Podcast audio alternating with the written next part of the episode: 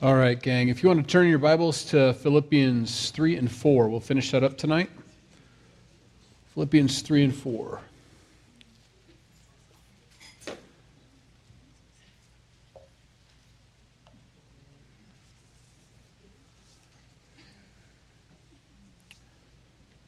Uh, kids camp coming up pretty soon. Um, keep it in your prayers. It's it's uh, things are going a little differently this year, which is fine.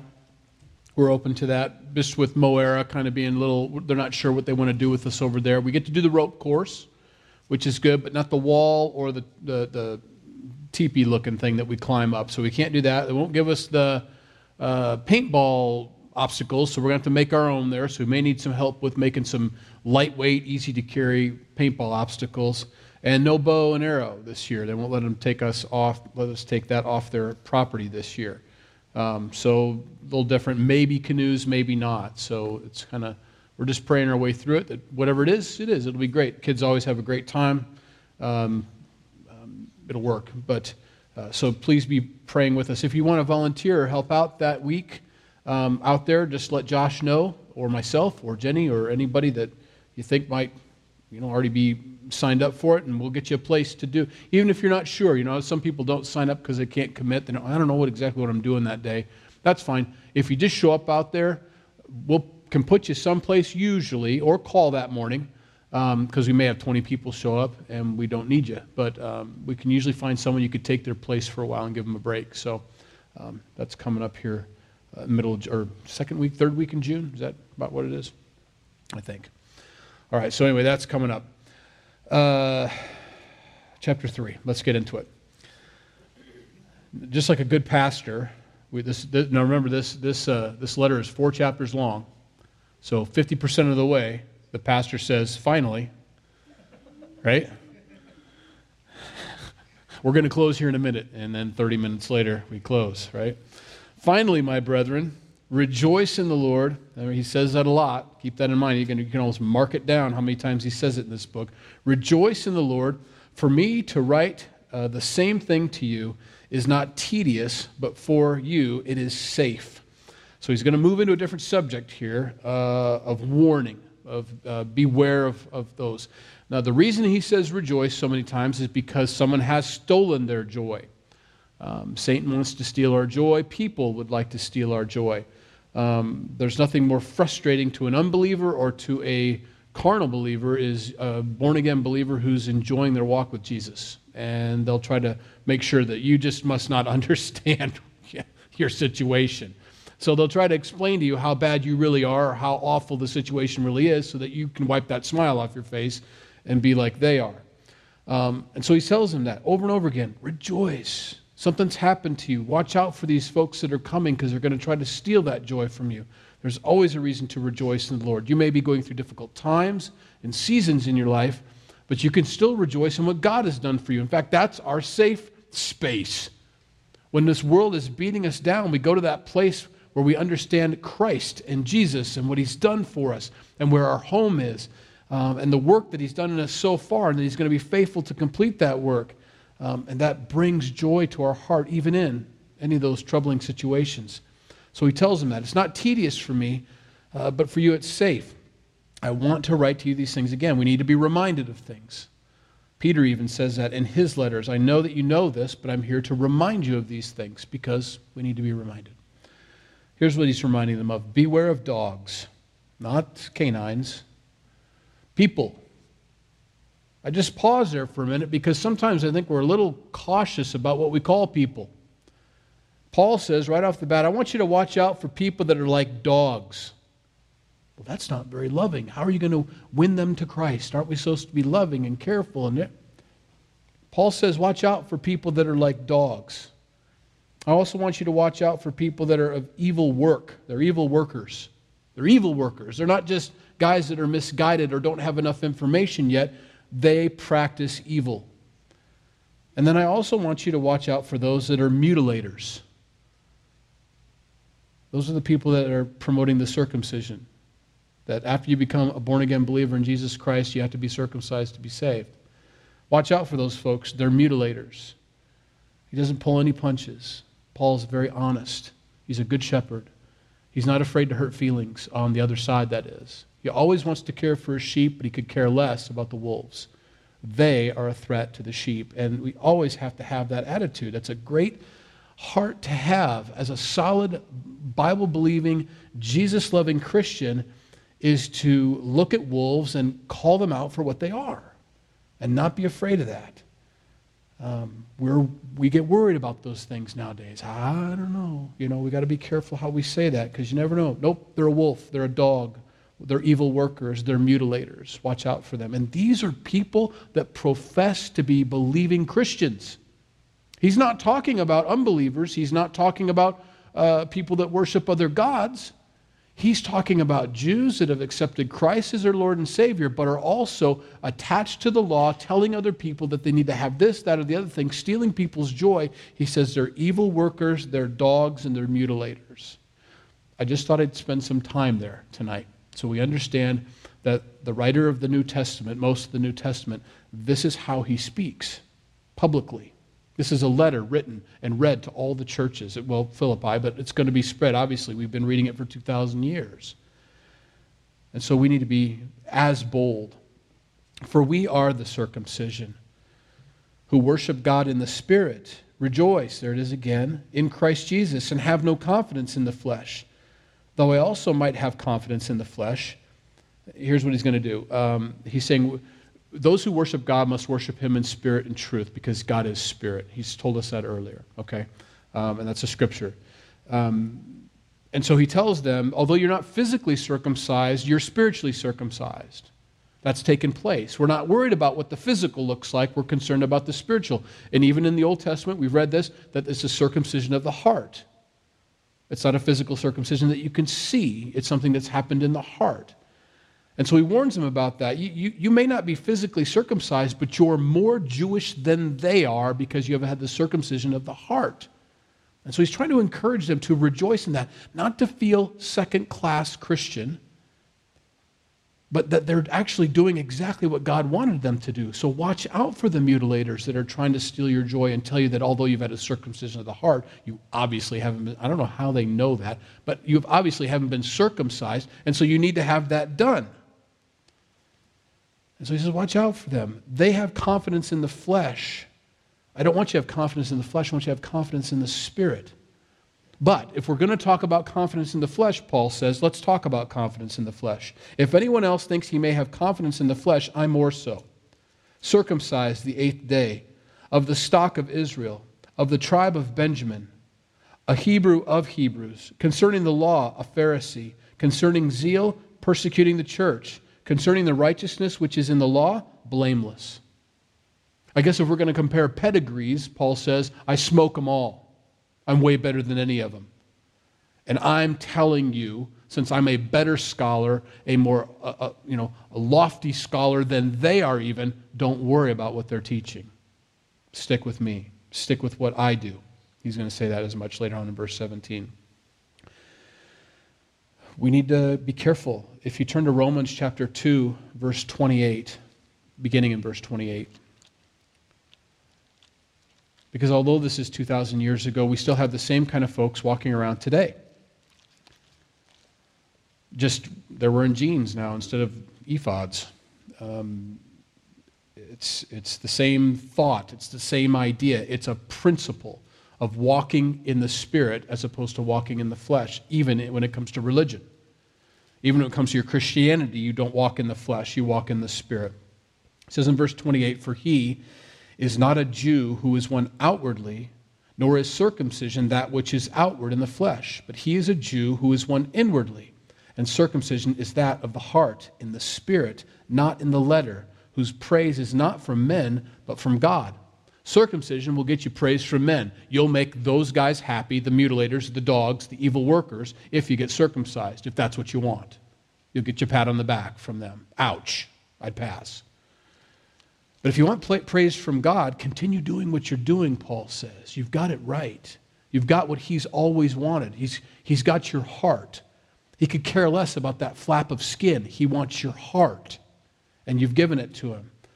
And so be, be encouraged in that, be, be lifted up in that. It's a, it's, a, It's a thing that as Christians today we have to be careful that, am and it's a question we ask ourselves tonight Am I a physical Christian or a spiritual Christian? Am I, and here's what I mean by physical physical is, and there's nothing wrong with this, attendance, owning a Bible, um, um, wearing a cross around your neck, I don't know, add some, a bumper sticker on the back of your car. These are, these are all physical things, but they by no means make you a Christian. Going to youth group your whole life, going to Sunday school your whole life doesn't make you a Christian. It's a work of, the, of God in the heart. It's a spiritual thing. And I think that's our biggest problem in this neck of the woods. It's when you ask people about their testimony, as we talked about and some people have a great testimony. I received Christ and was a born again believer when this happened, right here. I, I got saved.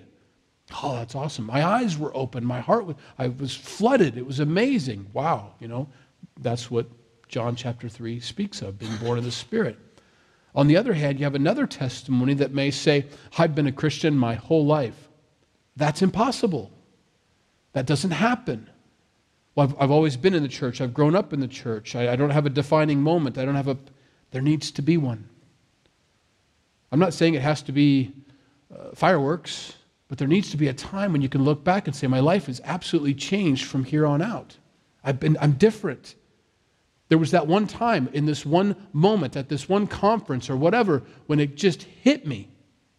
That's what being born again is. And these folks who haven't had that apparently. They've accepted Christ as the Savior, but maybe not in their hearts. I don't know where they stand, that's between them and God.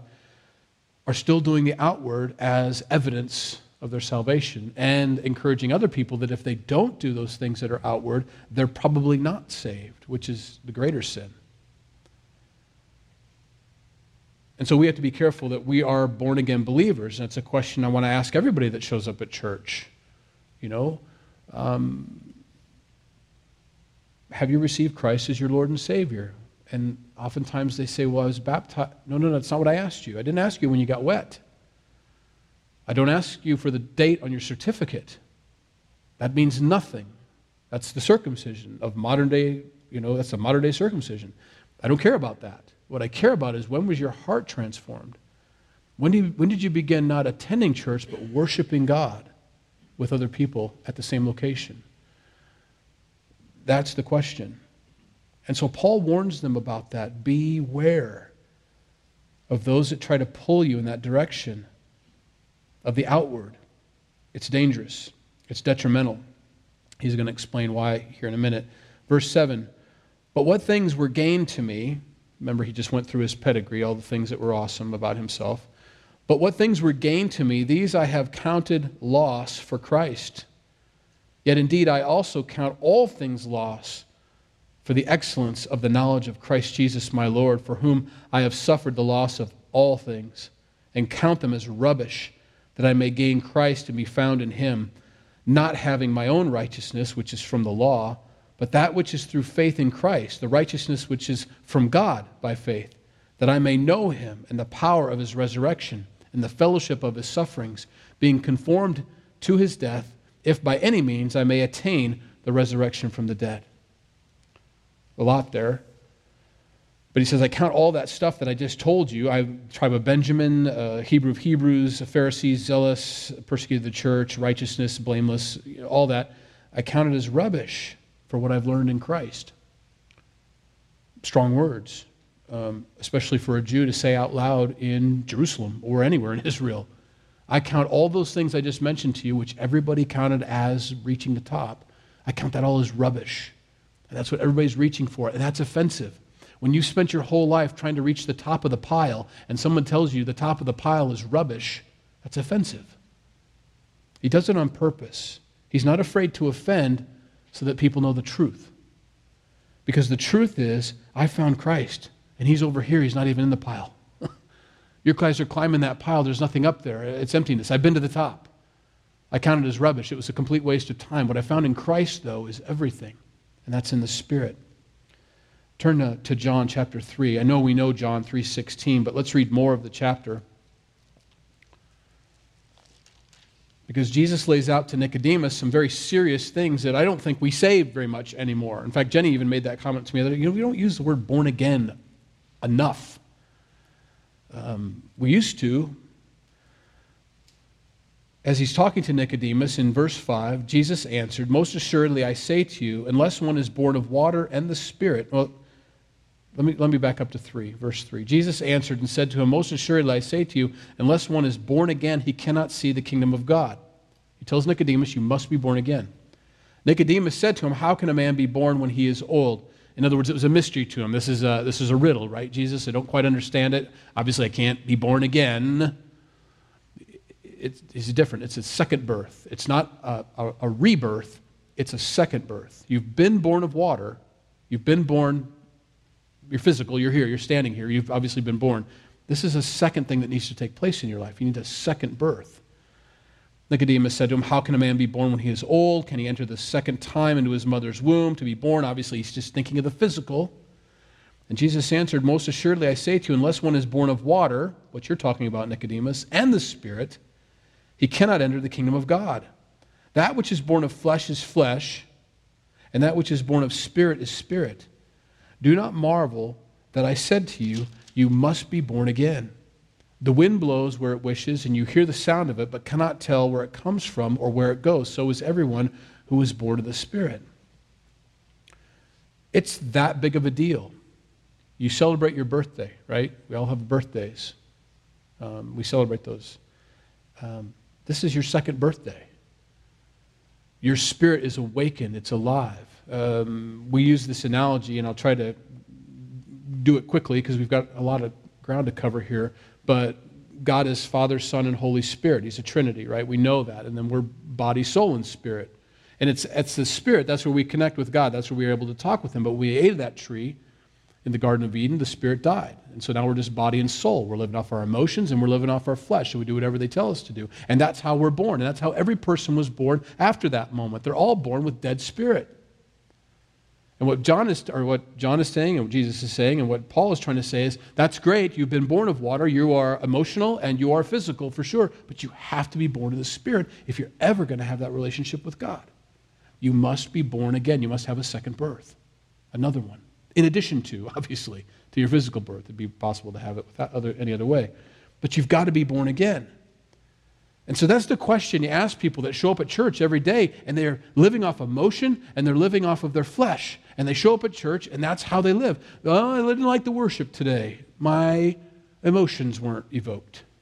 I wasn't evoked. I wasn't spurred, but my emotion. Uh, the sermon was boring. I fell asleep three different times. That's the flesh. We got to get to the place where we're asking, okay, but when you're, when you're worshiping God in spirit and truth, it doesn't matter who's in front of you. As long as the Word of God was cracked open and His Word was spoken, something should have gotten through. I haven't been to a teaching ever in my entire life since I've been born again that I didn't get something from God. I've never sat there and said, well, that was a total waste of time. What a loser. You know, who is that guy up there? I've always got something, a note and it was profound and it changed my life because if I'm willing and able and ready, born again, in tune, paying attention, worshiping God in spirit and truth, and He says something out of His Word, and I could have, it could be, it could be John 3, who's calling me? Oh, sorry. I was going to use this, and now someone's calling me. That's goodbye. Um, should have been in church. It's none of you people, right?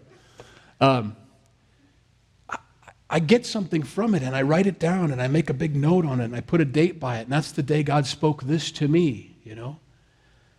And I don't get it when people don't get that. I don't understand that. Um, my, that's, that's when the question arises are you, are you born again? And that's when the answer usually is I've always gone to church. That's not what was asked of you. Are you born again? Has that spirit been awakened in you? And Paul is telling them, these folks that are telling you to go back to the flesh, to go back to the law, to go back to the mutilation and all the rituals and all these things. No, no, no, no, no, no, no. That's all rubbish compared to what I found in Christ. Because that was a that was a righteousness that was from the law. We have now a righteousness that comes from God. It's a gift. Maybe that's something that's new for people this, this afternoon or this evening. Righteousness is a gift from God. I can't attain it. I can't do it. Uh, righteousness according to the law, which means here's the law, do it, and then you'll have righteousness. So I find out the law and I do what the law says. I've got some righteousness, a couple tablespoons of righteousness over here. I'm excited about that. It was a pretty good week. I wasn't a complete reprobate, you know, I did okay. But he's saying, no, no, no, I've found complete righteousness. I haven't worked for righteousness. It was given to me by Christ. Christ's righteousness was handed to me, and I put it on like a robe, and now I wear perfect righteousness that I could have never even worked for. You get a choice. I'm going to work at McDonald's this week for 40 hours. Nothing wrong with that. Don't get me wrong. Everybody needs to have a job. And I'm going to make 7.35 an hour. I don't know what minimum wage is anymore. 7.86 maybe now. I don't know what it is. And I'm going to walk away after taxes with 120 bucks for 7 days work. Or we could hand you 30 million. It's up to you what you want to do. That's the comparison here. Paul says, I mean, I work and I work and I work and I sweat. I'm over a fryer all day long and I've really, been, and that 120 bucks, that's mine. And then there's some guy over here with 30 million that someone just gave him. Hmm. We need to have that righteousness which comes by faith. It's a gift from God that I may know him and the power of his resurrection and the fellowship of his suffering, sufferings being conformed to his death, if by any means I may attain to the resurrection from the dead. That's what I'm hoping for. That's what Paul's goal is. I want the resurrection from the dead. I want to be resurrected with Christ. Verse 12. Not that I have already attained, he's not saying he's reached perfection, or am already perfected, but I press on, that I may lay hold of that for which Christ Jesus has also laid hold of me.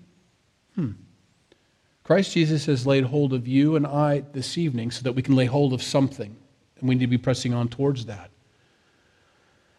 Um, any parent probably understands this. You want your, I, I didn't have you to, to be a, a, a driveling, stumbling kid your whole life. I want you to learn how to walk. I want you to learn how to eat. You need to learn how to talk and so on. Eh, we don't just have babies and just keep them there. We want them to grow.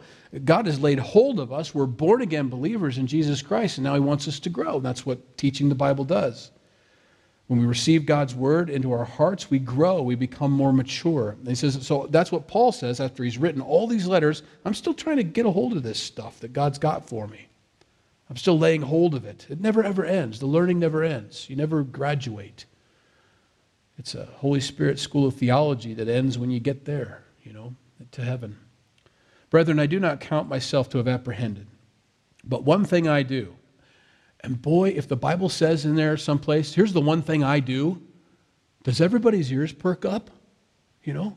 What's the one thing Paul does? He's got he's narrowed it down to one thing. This is a good thing to take note of. The one thing that I do, I forget those things which are behind and reaching forward to those things which are ahead. I press toward the goal for the prize of the upward call of God in Christ Jesus. I don't know what the next learning thing is going to be. I don't know what the next lesson is going to be, but here's what I do know I forget everything that's behind me and I keep looking forward to what's ahead of me. Always. That's how you grow. You forget those things which lie. It means you forget your failures you forget the last lesson maybe? You don't forget it because you, you, don't, you don't unlearn it. I don't mean that but you don't relearn it. It's, it's the past. I've got that down. I move on. What's the next thing? You don't ever want to get to that place where this is a pretty comfortable place to be. I've got this. Pretty much know i can name off 60 books of the bible instead of 66 i'm pretty close. They're kind of in order. I'm good. And you stop there. No no no. Press on press on press on towards the goal the upward call of God in Christ Jesus. I forget those things which lie behind and I reach on to those. Everybody knows that. Ever watch those fail videos? I hate fail videos, but the one that I like to watch is the one where the guy looks back at the last second before he crosses the tape or too soon and the person was right behind him and passes him and beats him. And as frustrating as it is, you can see this guy, he's running, he's got it, he's really got it. At the last minute, he looks, and the guy was right on his shoulder the whole time. And as soon as he turns his head, he takes, you know, a misstep a little bit, and the guy steps forward and crosses the tape. You're kidding me, so close. Now, that's not going to happen in our Christianity. We don't, you know, you, you, don't, oh, I look back one time and now I've lost everything. No, uh, what I'm saying is it, it doesn't help our progress. It doesn't help our momentum and our, our moving forward with Christ to look at the things that have happened in the past, the wrongs that have been done to you, the forgiveness that you'd offered up. Sometimes I find myself rehashing those things.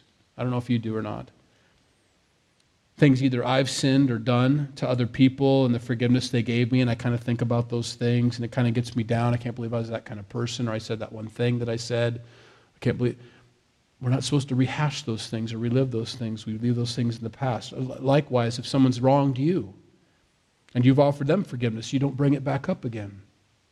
That's what it means by forgetting. I don't know if I for, can forget. Paul says that that's what he that's the one thing he does is he forgets. And he's got a lot of forgetting. All the beatings that that guy took, the stones, the sticks, the whippings, the drownings, and the, you know, the people, the, the, the, the hurtful rumors that were spread about him. I forget about all those things. How can you? I'd live in those things if I could. I'd just wallow in my self pity if I could do, you know, that. Oh, these people, I just can't believe nobody likes me, and I don't like them either. And, and all of a sudden, it's a terrible place to be. And Paul says, No, no, I, I forget all those things. And not only that, he's also telling them in context, I'm forgetting the things that they're trying to remind you of these evildoers, these dogs, these mutilators. They're trying to remind you of the past. They're trying to bring you into their world. They're trying to get you to go back up that hill again. And I'm forgetting those things which are behind. That's in the past Phariseehood, Sadducee, uh, uh, Sanhedrin. That's all in the past for me. I look forward to what God's got for me now. I press toward the goal for the prize of the upward call of God in Christ Jesus. Therefore, let us, as many as are mature, have this mind. And he doesn't describe what mind that is because he already has. The mind he's just talked about, forgetting those things which are behind and moving on towards those which are ahead. If you're mature in the Lord, you do this. That's maturity. Have this mind. And if anything you think otherwise, God will reveal even this to you. Nevertheless, to the degree that we have already attained, let us walk by the same rule, let us be of the same mind. We need to have that mind if we're going to be mature Christians, forgetting those things which are behind and moving on. Brethren, join in following my example. Remember, I said earlier he was going to tell us to watch him and to follow him? Follow my example and note those who so walk as you have us for a pattern. What's it look to be a mature Christian? Watch us. That's a pretty bold thing to say. But just watch what we do. We're doing it. Um, the folks that are coming in behind us and telling us that you need all these extracurricular activities in order to have the righteousness that they say they can give you in a certificate, you don't need. Watch us. We are the pattern that God has given you. For many walk, of whom I have told you often, he's talking about all the other believers that he's ever mentioned in his other letters, or even in person. All those people I talked about that many walk, and now tell you, even weeping, that they are the enemies of the cross of Christ, whose end is destruction, whose God is their belly, and whose glory is in their shame, who set their mind on, the, on earthly things. That's a sad statement. He's saying, Remember all those people I talked to you about that were with me here, there, or the other place? And earlier, uh, we've studied um, that he says, I've only got Timothy to send to you right now because he's the only one that would sincerely care for your needs. He means it. All those people we talked about in the past, they're not walking with Jesus anymore. They're actually enemies of the cross now. And the reason he's telling them that in this section right here is because the, the dogs, the evil workers, and the mutilators got a hold of these guys and took it away from them. And they became enemies of the cross of Christ. The cross of Christ is so important we kneel at the cross, the old rugged cross. We talk about the cross. The cross is where my sin and your sin was nailed. We know that. And that my righteousness is not found in me or my abilities anymore. That was nailed at the cross. All of my failures were nailed at the cross. Uh, that, that doesn't mean just cussing and adultery and all these things that we kind of murder. Those are all on the cross. No, my attempts at being righteous before God that failed, those were nailed at the cross too. They've become enemies of the cross. Those who think that they can attain righteousness without having it given to them through Jesus are now enemies They're, it's, it's, they're juxtaposed to Christ. You can't have both. Remember when he wrote to the Galatians? He says, I, am so, I'm surprised at how quickly you've turned from the, from the good news. Um, that, that you're, you've, you've turned to, to works again as opposed to grace. That, you can't have works and grace. It's, it's one or the other. You're either working for your righteousness or you have grace. And that's what he's saying there. These, these become enemies of the cross whose end, and he doesn't pull any punches again, they're, they're destroyed. He said that to the Galatians too, and a lot of people have a difficult time with that, but he says when, when you remove, when you try to add or accessorize your good works to Christ's good works, you, it, Christ profits you nothing, he tells them. And this might be evidence to that when he says that those who think they can have their own righteousness, their end is destruction, whose God is their belly, whose glory is in their shame, who set their mind on earthly things. Now, he could just be talking about guys that have just gone back to the world, that have just decided to go ahead and make a, a million dollars as opposed to, you know, have a million missionaries, you know, one of the, you know, whatever. It could be that. It could be that. But in context, he's talking about these people still um, and, the, and the problems that they bring, that their doctrine does. Verse 20. For our citizenship is in heaven, from which we also eagerly wait for the Savior, the Lord Jesus Christ, who will transform our lowly body that it may be conformed to his glorious body, according to the working by which he is able even to subdue all things to himself. In other words, we're all going to get this resurrection, we're all going to have this new body, and we'll be complete and perfected, and Jesus will do that for us. We, we look forward to that. We eagerly wait for that. We don't eagerly wait for anything else, we eagerly wait for that, you know. Therefore, my beloved and longed for brethren, my joy and crown. So stand fast in the Lord, beloved. That's all I want you to do is stand fast. Don't let them move you away from your position now, which is the righteousness of Christ imputed to you. Don't move away from that. I implore Euodia, and I implore uh, Syntyche, I don't know if that's right or not, to be of the same mind in the Lord. And I urge you also, true companion, help these women who labored with me in the gospel, with Clement also, and the rest of my fellow workers whose names are in the book of life. They take care. These three ladies are awesome. They've really helped me in the gospel. They've been, and we, there's so many of these that he brings up. We don't know the details of it really, but we know that they were there. Um, we know that Jesus had a, just a wonderful group of ladies that would help him wherever he went, would minister to him and uh, take care of his needs and all that, and not only his, but the disciples as well. Just a wonderful group of these ladies helping in the gospel. Um, and he says, hey, you know, treat them like that. Um, take care of these. They've labored with the gospel. Um, they're fellow workers. Um, I, I, anyway, be of the same mind. Uh, rejoice in the Lord always. Again, I will say rejoice. And that's just a good litmus test. When I find some doctrine or something that someone's trying to put on me that takes away my joy of what Christ has done for me, as if I thought I was complete, but since they've spoken to me, I don't think I am anymore that steals my joy. I'm like, oh, I got to do some more work. No. A resounding no. I am complete in Christ.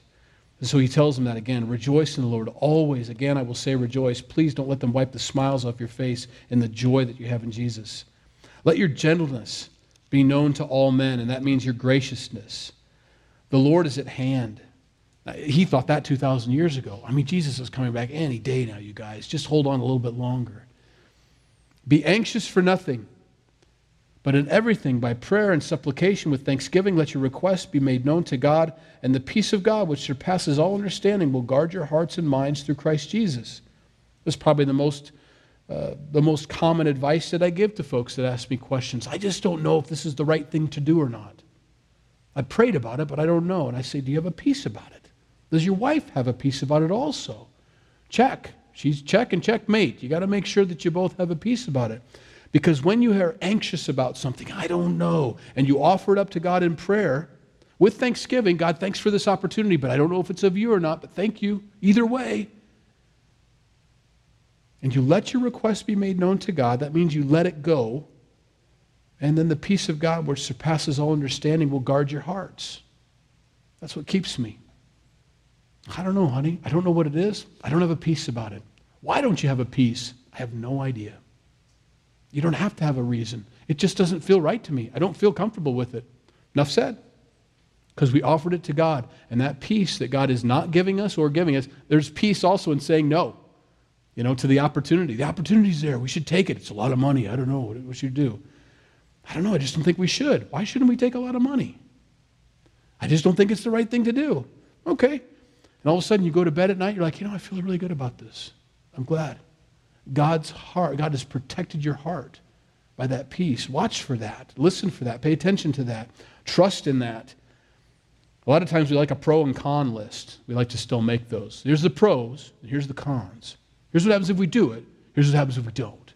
And we go off that. And whichever one has 21 and the other one has 20, well, we go with 21. Stupid way to do it. Really is a bad way to do it. You just, just pray. I don't have to be anxious for anything. I can choose to be anxious for everything. But I don't have to be anxious about anything. Anything. That's a strong four words. Be anxious for nothing.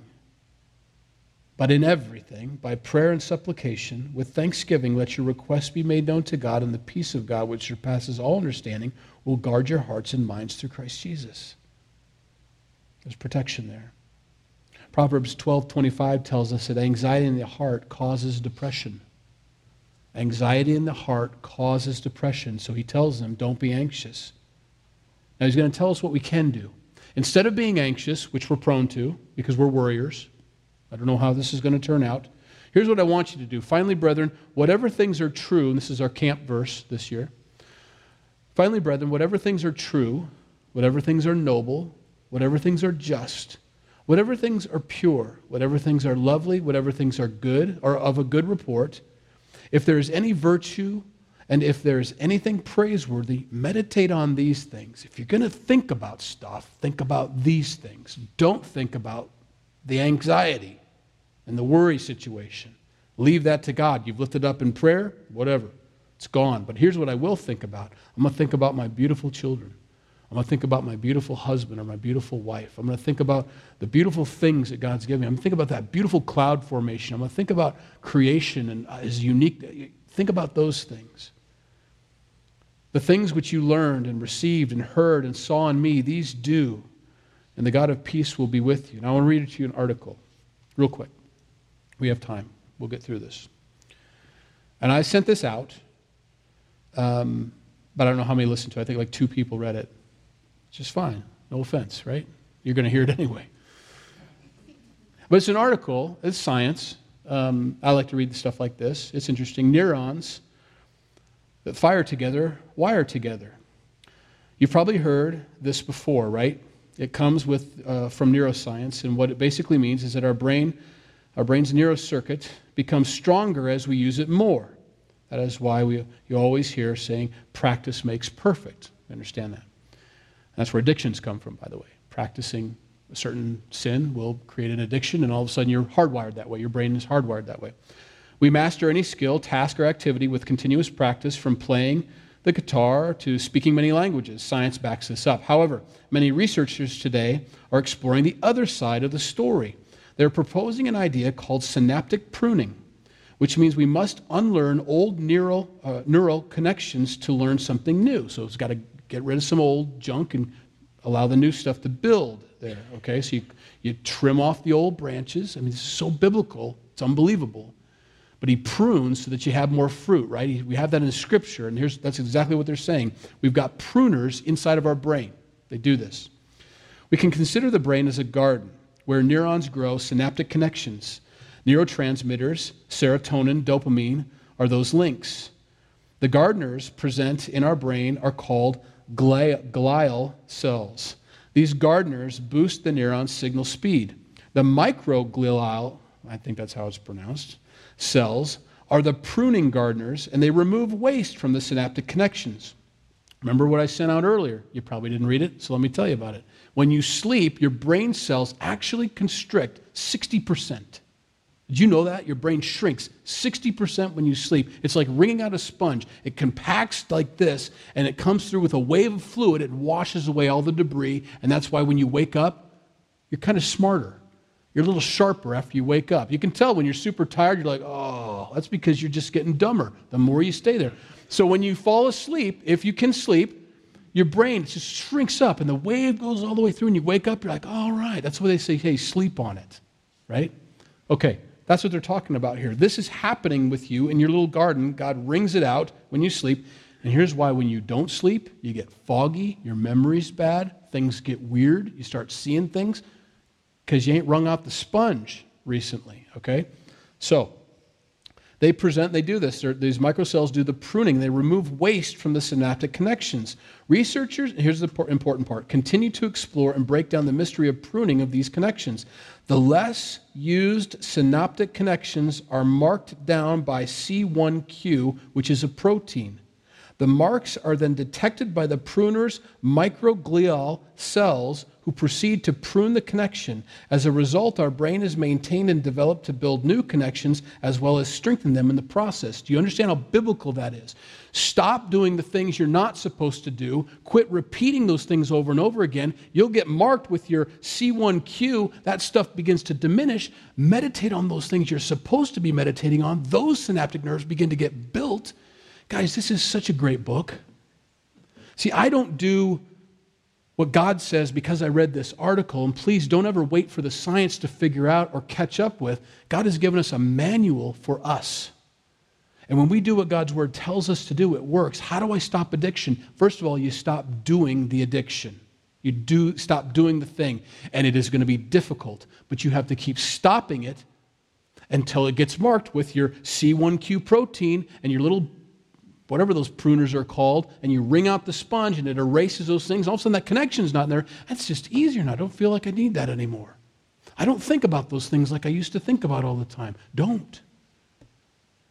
The more we think about stuff, anxiety builds and builds and builds, and the more you develop that, you're just making those synaptic, you're just making it stronger and stronger connection.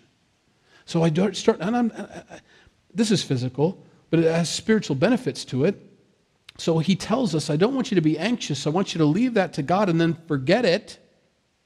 And then I want you to do this. I want you to think about those things which are noble, what are true, what are pure, what are lovely, what are good report, and you will change.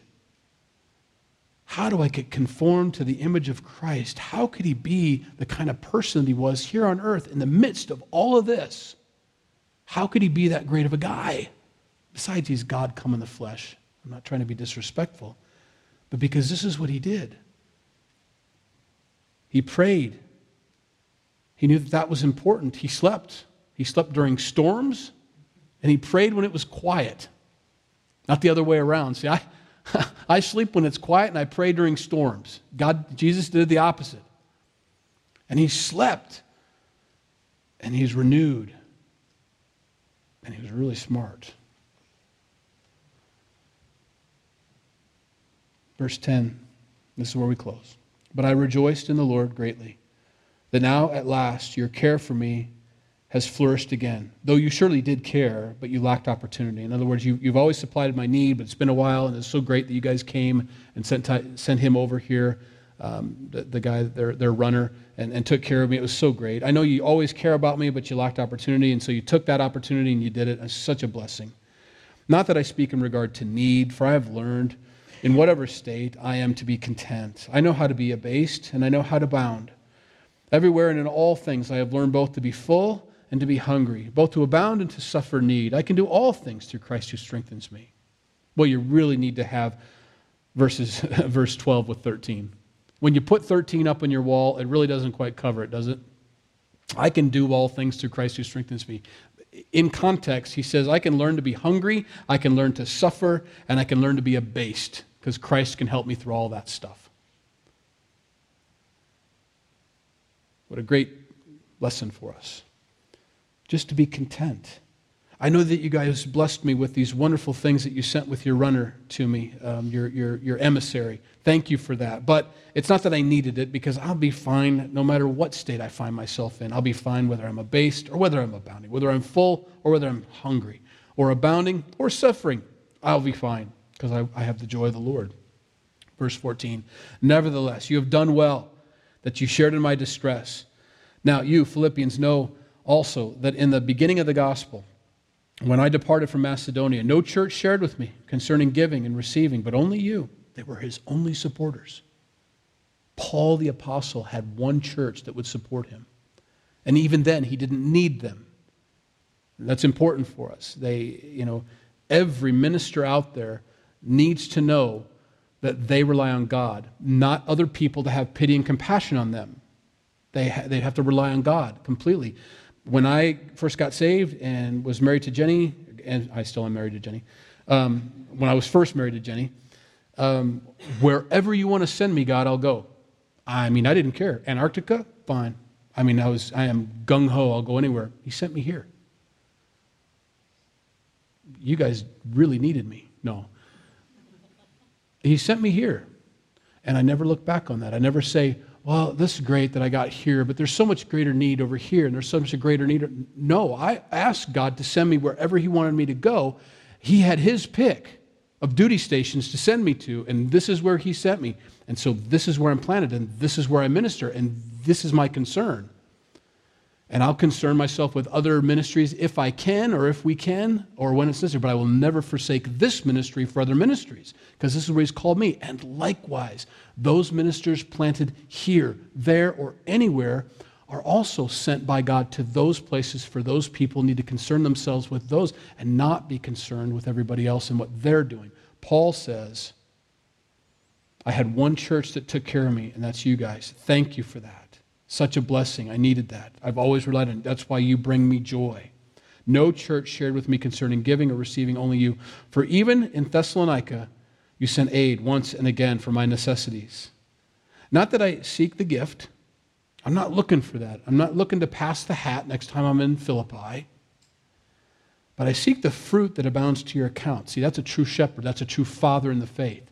I was so excited that you wanted to do that. That's such maturity. That's such growth. Oh, that's so great that they wanted to. They said, What? They can't afford that. That is so cool. He could care less about the money. He'd have sent it back, given them cash in other directions so that they were never out the money to begin with. He was so pleased that their heart was in such a place that they wanted to do something like that. That's great. That's maturity. And he tells them that.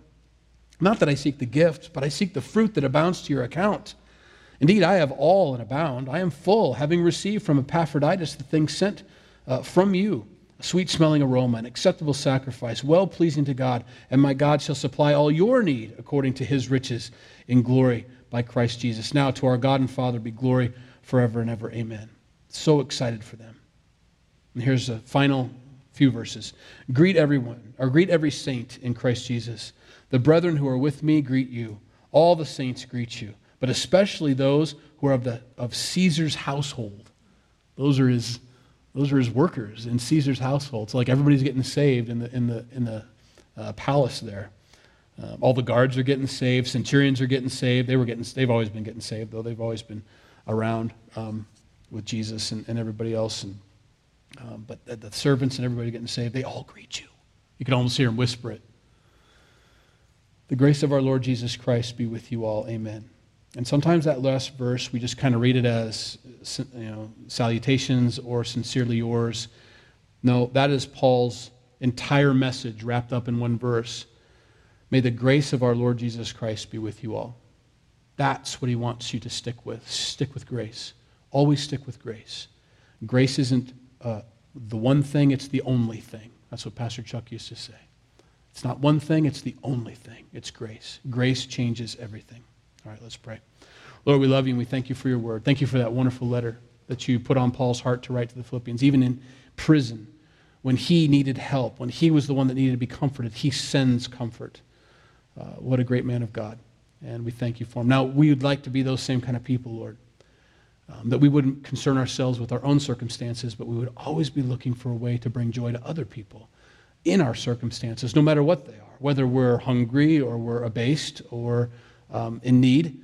Uh, even then, we're not looking to meet those things and make those things go away from our lives, but that we might meet other people and help them in those situations. And so we thank you for Paul's example. He tells us to imitate him as he imitates you. Um, and so, likewise, we're, we're going to do that, but we also would like other people to be able to imitate us as we imitate you. So it'll help us to walk in the Spirit, to be truly born again, to check our own hearts, to see where we stand with you religious, or born again. We want to be born again. And maybe there's some tonight that have never been born again and they want to pray right now and ask for that. Jesus, thank you for dying on the cross for my sins. I've always known that. I've always followed you. I've been in church my whole life and I'm sitting here tonight because I knew this is where I wanted to be, but I want to be born again. I want to be born of the Spirit. I don't want to look at the external in my life to prove who I am or with whom I stand. I want to know in my heart that I'm with you. So, Lord, I want to be born again. Fill me with your Holy Spirit. Help me to walk in the Spirit, not in the flesh. Help me to uh, do all the things that I want to do by the power of your Spirit, and to not do all the things I don't want to do by the power of your Spirit. Help me to walk with you closer and closer. I want to worship you in spirit and truth. Lord, bless these folks as they go tonight. In Jesus' name, amen. Have a good night, everybody.